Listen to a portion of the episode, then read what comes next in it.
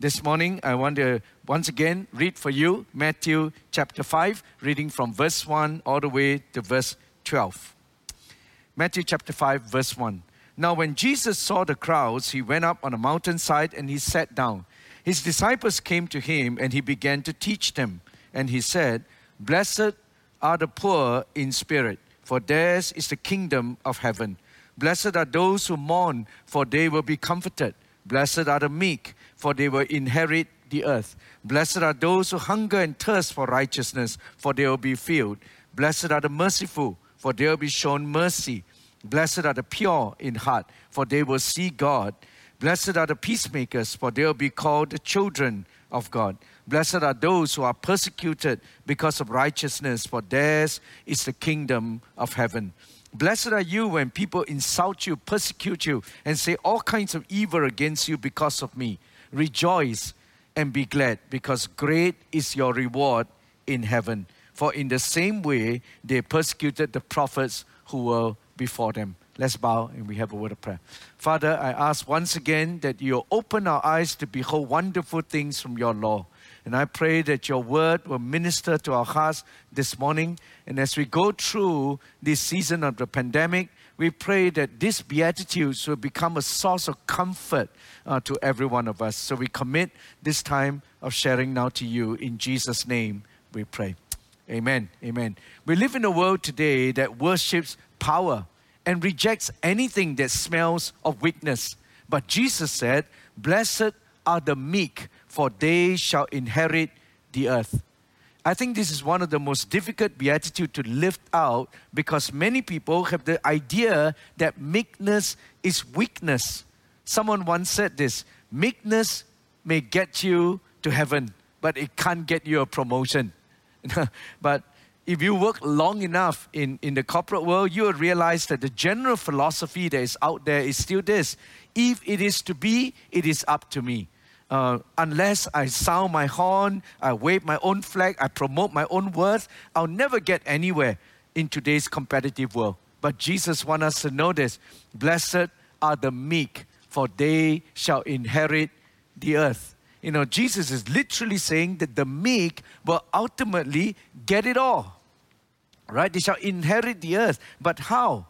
Now, the word meekness uh, in the Greek praas actually it's not weakness, it's not frailty, or, or it's, it's not fragile, it's not timid, but meekness is mildness of disposition, gentleness of spirit, or if you like, strength under control.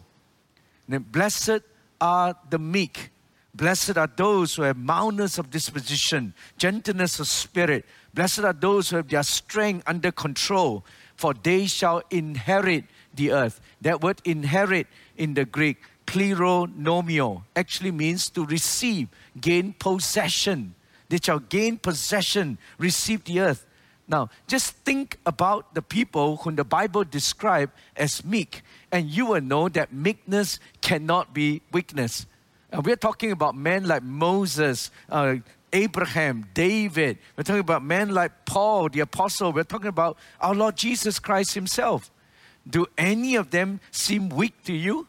I mean, just ask ourselves can you be weak and lead more than a million rebellious people through the desert for 40 long years like Moses did?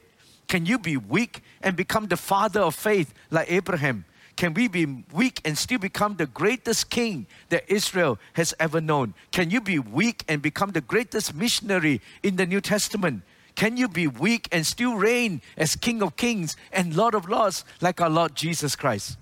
So, so meekness cannot be weakness. So, what then is meekness? The Greek word uh, translated as meek here is praas. It is a familiar word during the time of our Lord Jesus. It is, it is a word that is commonly used by three groups of people. And let me outline for you, and you'll help us unpack the meaning of this word the, the three groups of people that uses the word meek a lot would be doctors is one. One group would be doctors. Doctors use it to actually denote a soothing medicine. Now, when, a, uh, when a, a, patient is wrestling or struggling over a fever, a doctor would actually give him a soothing medicine. They call it meek, to, to calm him down and to bring him relief. So that's what meekness does. It bring it calms a person down. It brings relief. A second group of people that we use this word commonly would be sailors. Sailors use it to describe a gentle breeze. Now, if you have ever been exhausted by the hot afternoon sun, and then suddenly a, a, a, gentle breeze comes blowing in, you will immediately experience the refreshing that, that that breeze can bring. Like all of us who live in Western Australia, we know during summertime when our heat climbs all the way up to 40 degrees Celsius, you know how refreshing it is when a cooling breeze comes blowing in from, from the sea. Isn't that right? You know, and that's what the word meek actually means something refreshing. Uh, the third group of people that use this word would be farmers. Farmers use this word to, to, to describe the breaking in of a young horse. Now, we all know every horse must be broken in before it can be useful. Now, unless that horse is broken in, has its wheels submitted, it will not allow anyone to ride it. Now, when you look at these three pictures again medicine, wind, horse, what do you have in common in these three things? Basically, it's power. See, medicine has the power to heal, wind has the power to refresh, a horse has the power to work. But you must remember this a proper dosage of medicine can heal, but an overdose can kill. A gentle breeze will bring refreshing, but a typhoon will bring destruction. A broken horse can work, but a willful horse can be dangerous. All three has power, but only when that power comes under control, then it becomes useful. See, and that's what meekness is. Meekness is power under control. And blessed are the meek, for they shall inherit the earth. Now, let me put some flesh and bones to what meekness look like. Uh, so let's look at some meek people. Let's look at meekness in action uh, from the Bible. The first person I would think about would be Abraham. When God first called Abraham in Genesis 12, God told him, Leave your country, your people, and your father's household, and then go to the land that I've given you. And when Abraham left the Ur of Chaldees, Abraham believed God and Abraham obeyed God. He left the Ur of Chaldees but one thing he did was he took his nephew Lot with him. Now, that was a good idea, but it was not a God idea because God actually told him, You got to leave your country, your people, and even your father's household, and then go to the land that I will show you. But Abraham, because he loved his nephew so much, decided to bring Lot along. Good idea, but not a God idea. And before you know it, not long after they did that, this, the disagreement begin to arise between, between them. You look at Genesis 13, verse 7. The scripture tells us this. And quarreling arose between Abraham's herdsmen and the herdsmen of Lot. Now, so if they had a quarrel, if you were Abraham, what would you do? Now, as the older person, Abraham had every right to exercise power over Lot. Okay, but he kept his power under control. Abraham had every right to just ask Lot to leave, but Abraham did not do that. Instead of pursuing his rights, Abraham chose meekness instead. So look at Genesis 13, verse 8 and verse 9. Listen to this. So Abraham said to Lot, Let's not have any quarreling between you and me, or between your husband and mine, for we are brothers. Is not the whole land before you? Let's part company. If you go to the left, I will go to the right. If you go to the right, I will go to the left. In other words, what's happening here? What's happening here is Abraham is literally saying to his nephew, Lot, you can have first go. You can have first choice.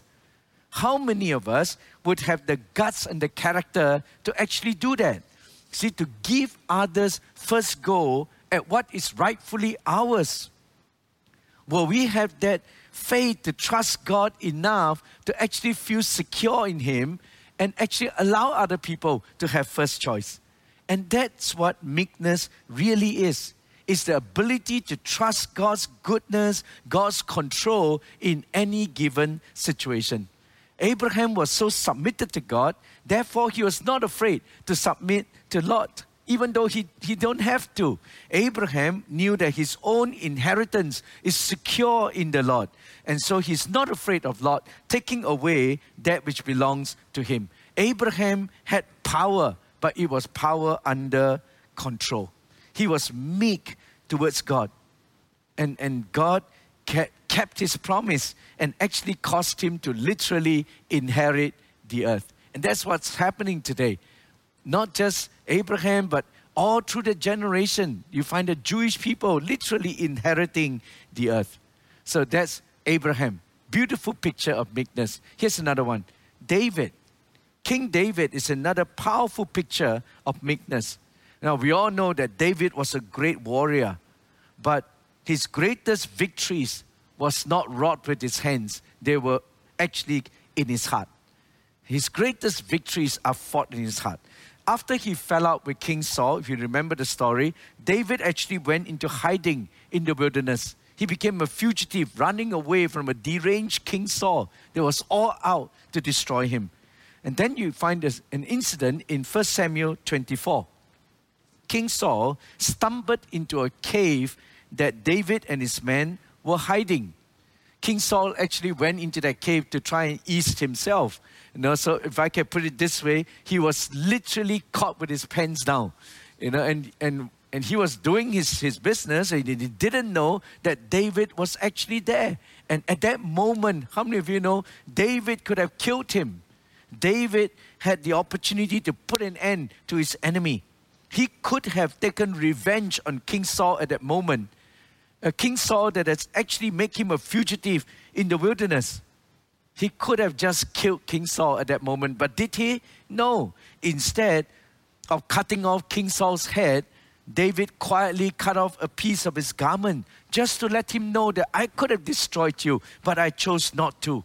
David had the power to destroy Saul, but he kept that power under control. And that's what meekness is all about. I'll give you one more example. Think about our Lord Jesus Christ. I think the greatest example of meekness is found in the one who said, I am meek and lowly at heart. Isaiah 53, verse 7, describing uh, our Lord Jesus said, He is brought as a lamb to the slaughter, and as a sheep before her shearers is dumb, so he opened not his mouth. You know, when the soldiers came to arrest Jesus in the Garden of Gethsemane, we all know Jesus could have called down a legion of angels. He had the power to do that and destroy them all in the flesh. But instead, he chose to take time to heal the soldier uh, whose ears were cut off by, his, by, by, by Peter. Now, that is meekness, power under control. At a time when he should be most worried about his own safety, Jesus actually stopped everything and take the time to heal the, the soldier. That is meekness, power under control. And remember this meekness can only be seen when I'm right. And I actually have the power to hurt someone who is wrong, but I choose not to. I choose to keep my power under control. And that's who our Lord Jesus is. Again and again, we see him as the one who is meek and lowly in heart. So we see examples of meekness being played out all through the scriptures, all the way from Abraham to King David to our Lord Jesus. Now, let's now apply it to ourselves. How do I know if I have meekness in me? Uh, here are a few telltale signs. Number one is this watch the way we release our anger. You know, the way in which we express our anger is very, very telling. A man of meekness does not just blow up and, and just explode. If you find yourself having explosive anger, very likely you would need to let the Holy Spirit work this beatitude, this value into your life. You see, anyone can be angry, but to be angry at the right person in the right way at the right time for the right reason is not easy. It requires a spirit of meekness. You know, some people tell me, you know, that it's okay. I just blow up and then after that it's all over. But think about that. I just blow up and then it's all over. But isn't that what dynamite does? it blows up, and then it's over. But just look at all the damage they are left behind. See, the greatest enemy to meekness is impatience. And that is why Psalms 37 34 says this Hope in the Lord and keep his ways, and he will exhort you to inherit the land. Hope in the Lord. Wait upon the Lord. You know, be patient before God and keep his ways. And God is the one who exhorts us to inherit the land. You see, the meek person does not fret or fight. He submits and he waits, knowing that God's timing is perfect. Our King David had every right to the throne of Israel. Why? Because Samuel already anointed him and declared that he is the chosen one. But he never once wrestled for it. Between the time he was anointed until the time he actually ascended the throne, there were many years in between. But David waited for God's timing. He trusted in God's will. He believed in the sovereignty of God. God is in control. I never need to fight or wrestle and fret. Never. Proverbs chapter 16, verse 32, the wise man said, Better a patient man than a warrior, than, a, war, a warrior. A man who controls his temper than a man who can take a city. Patience. Better is a patient man. Patience is what helps us to keep our power under control. Proverbs 25, verse 28 says, Like a city whose walls are broken down is a man who lacks self control. You know, when a city has walls, the enemy cannot just come in and go out. Now, in the same way, you know, if we have self control, it is a wall that actually protects us.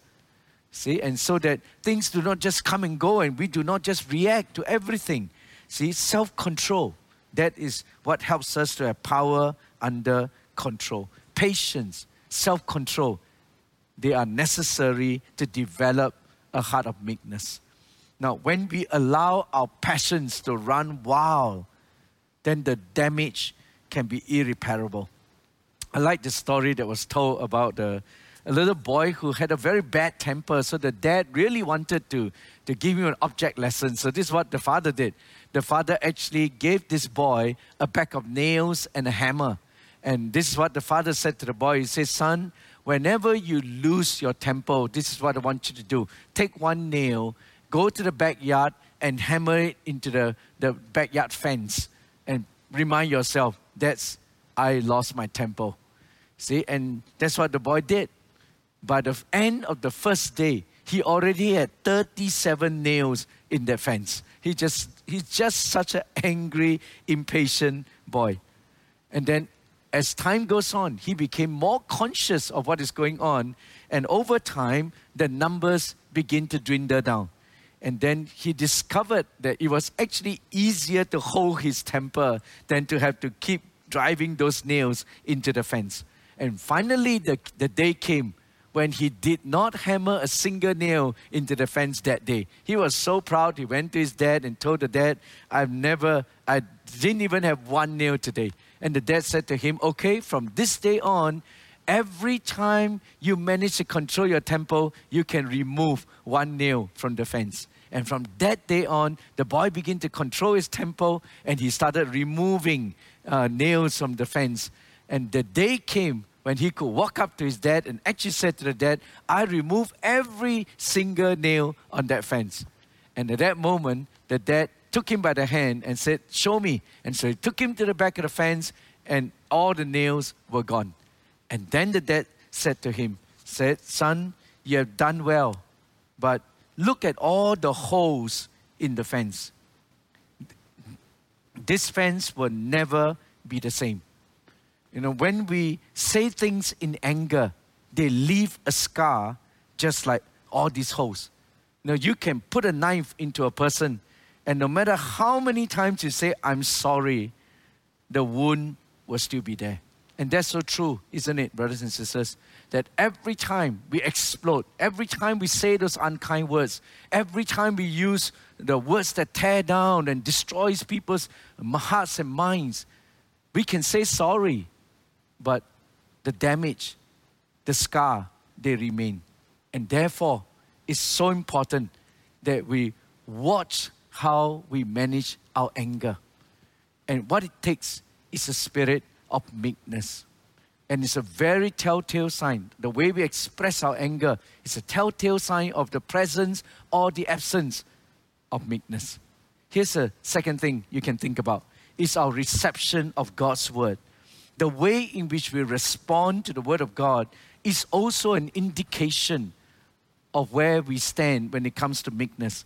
James chapter 1, verse 22, the Apostle James says, Therefore, get rid of all moral filth and the evil that is so prevalent, and receive with meekness the word that is planted in you, which can save you. The man of meekness submits to the word of God and receives it gladly with a pure heart. If you remember in 2 Samuel chapter 12, after King David sinned with Bathsheba, God sent the prophet Nathan to confront him with his murder and his adultery.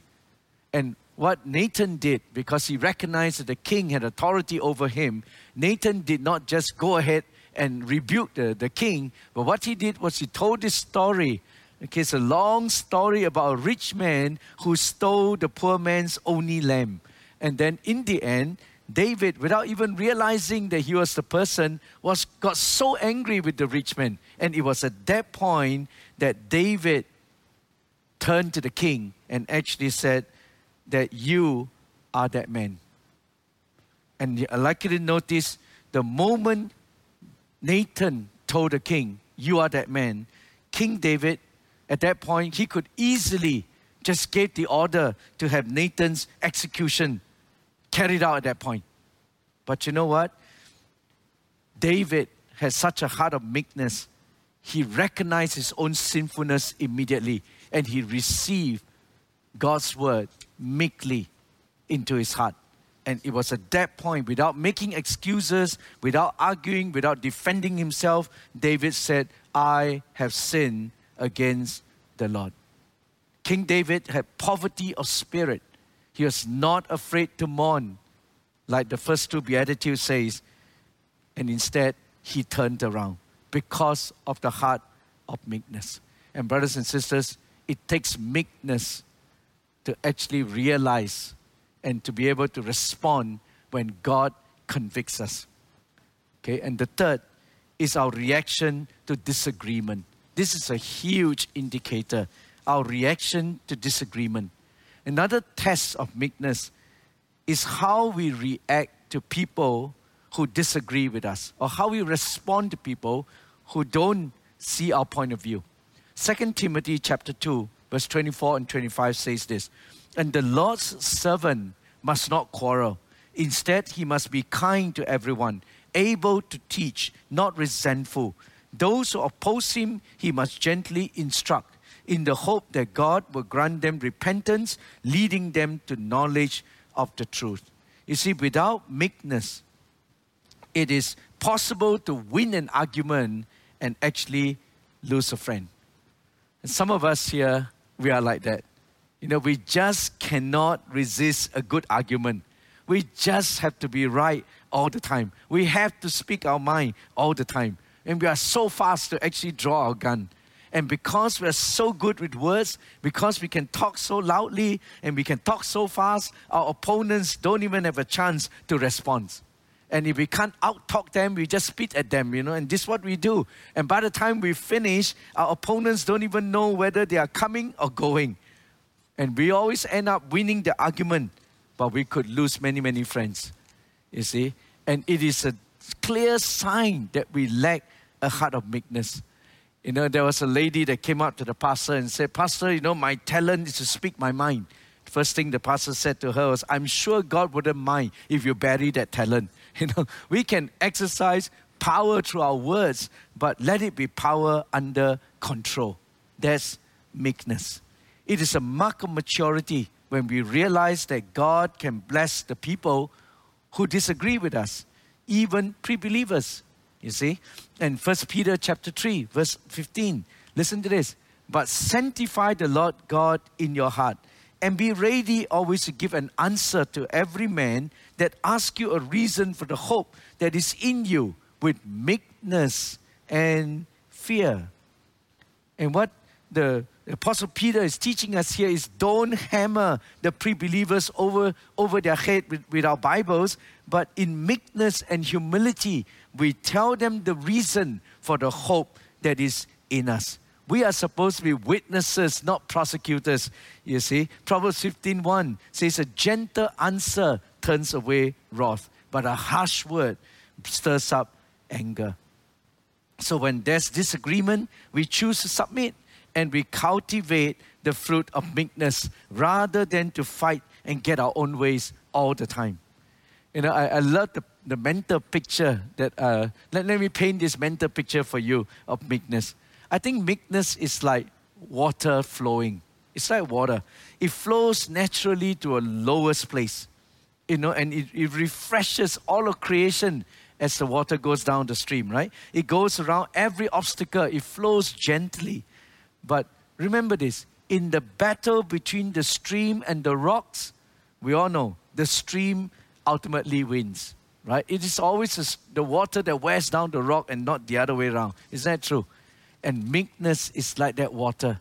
It flows and it bends and it goes around. But in the end, Jesus said, Blessed are the meek, for they shall inherit the earth. You know, you inherit something only when someone dies and leave you an inheritance, right? But in this case, it is we who die. We die to ourselves so that we might grow in meekness. We die to ourselves so that all that is in the kingdom may belong to us. And as we grow in meekness, we will share in the rich inheritance of Christ. We die to the need to assert ourselves all the time. We die to the need to impress others. We no longer need to be right all the time so that we can feel secure in ourselves. We just know that you know God has everything under His control. And let me um, really drill, drill this down for you. I think meekness really begins when we put our trust in God. Let me say it again.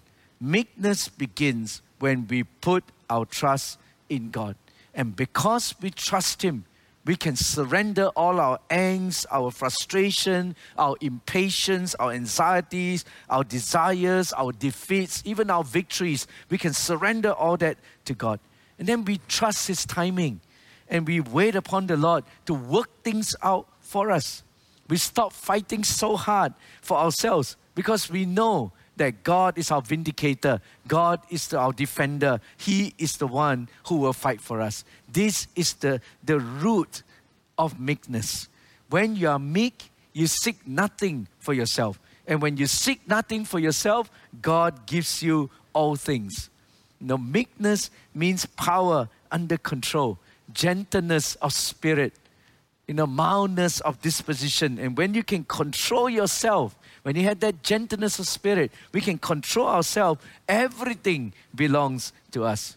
Because when we, the, the hardest person to rule over is not other people. The hardest person to rule over is ourselves. And when we can rule over ourselves, we are truly a king in our own right. It is power under control. You know, and if you ask me, can meek, can a meek person really change the world? My answer is yes. You just think about all these men of God that we, we talk about. They are described as meek people. Abraham, David, our Lord Jesus. Think about Mother Teresa. Mother, the late Mother Teresa, she commands no army, she sits in no parliament, she is not rich, she has no power, but when she speaks, the world listens. She has no power, but she had authority.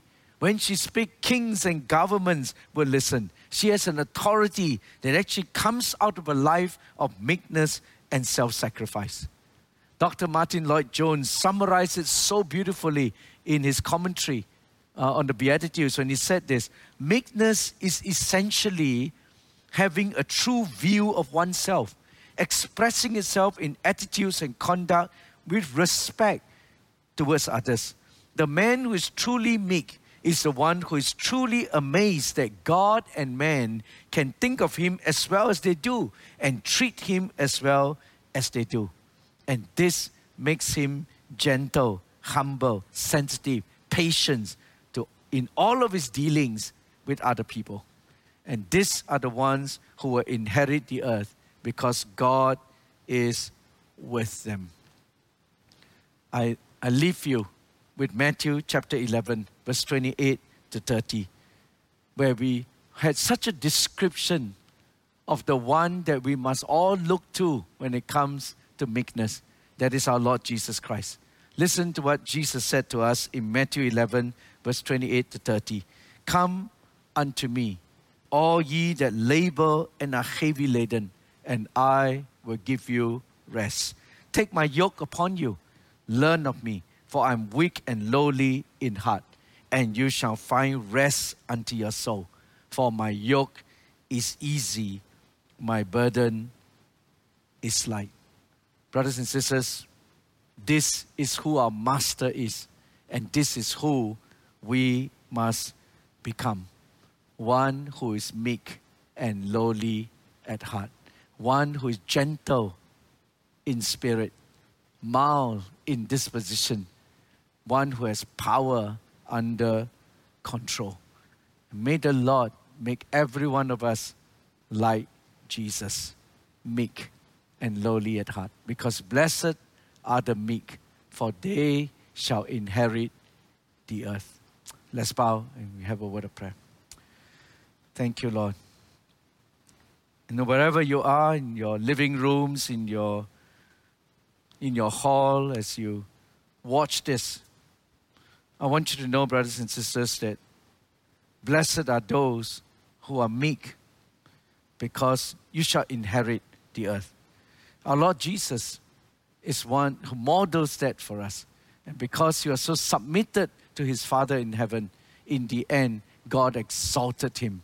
Because he was willing to lay aside all that he had to serve us, God in turn lifted him up. And God put all the earth and gave it to him in the same way, brothers and sisters, may the Lord give us that spirit of meekness. And I pray for you this morning, wherever you may be watching from, whether in Perth or anywhere else, that this today, if you would just say, God, I put down my angst, I surrender my frustration, I take my anger and I give it to you. And because you know why? God is in control of your life. Meekness begin when you truly, truly trust God. I don't know what you're going through right now in your life. There could be situations that you are waiting for God to break through. There could be people who frustrates you. There could be circumstances that really bring angst into your heart. But I want you to know that if you are willing to trust God and in meekness of heart, surrender all these things to God, then God will be your defender. He will be your vindicator. And would you turn your situation to Him right now as I pray for you? Father, I pray in Jesus' name that as your people turn to you and trust you, as we trust your timing, we trust your sovereignty, I pray, God, that you will intervene in their circumstances and their situation. God, you will be their defender, you will be their vindicator. God, as they surrender their frustrations, their anger, their angst to you, intervene in their situation. And God, you turn things around so that they know, they truly understand you are in control. So, Lord Jesus, would you come and just intervene in the situations our people are going through? Thank you, Lord. God, I pray that as we go through the Beatitudes, the Beatitudes will go through us. Lord, may you continue to work that values of the kingdom into our hearts and minds. Lord, I pray that you help us raise a church where your people are poor in spirit, where we recognize our own spiritual poverty, that without you we can do nothing. And then, God, when we recognize our own spiritual poverty, we are willing to mourn. We are willing to be broken by the things that breaks your heart.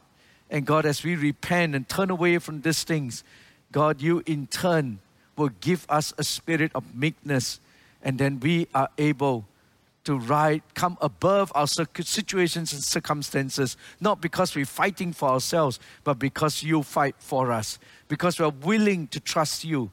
We are willing to, to trust your timing. We are willing to let you be our defender. God, you will turn things around. And in the end, we will inherit everything that you want us to inherit. So come, Lord Jesus, and do that work. Holy Spirit, work those values into our church and into our hearts. In Jesus' name, we pray. Amen. Amen.